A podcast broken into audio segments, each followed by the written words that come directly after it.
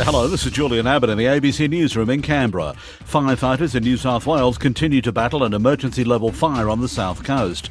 A blaze just north of Batemans Bay is spreading in an easterly direction and is spotted across the Princes Highway into the Murramarang National Park.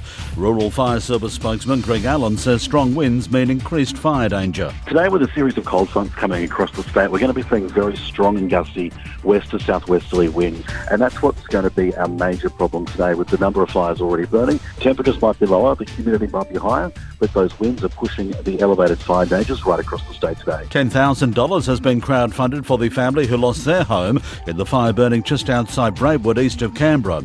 Angela Hunter and Jake Arnett's came back to their property in Bombay on Saturday to find it reduced to rubble. A friend of the couple, Jade Worrell, set up the online crowdfunding campaign, and over 100 people have donated so far. There's been people in Canada, people in England, a lot of their family, you know, um, they're both from England.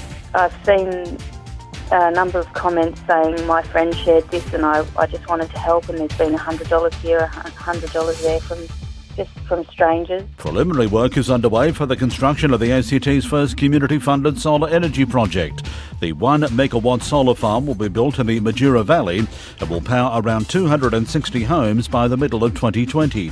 Michelle McCann from the Solar Share Group says Canberrans have been quick to invest in the project. Solar Share raised $2.4 million over five and a half months from over 500 investors, individuals, mums and dads, people in the Canberra community who are passionate about what we're doing. And the Canberra Cavalry have avoided a clean sweep against Perth thanks to an eighth inning grand slam from Chuckie Robinson that guided Canberra to a 10 6 win.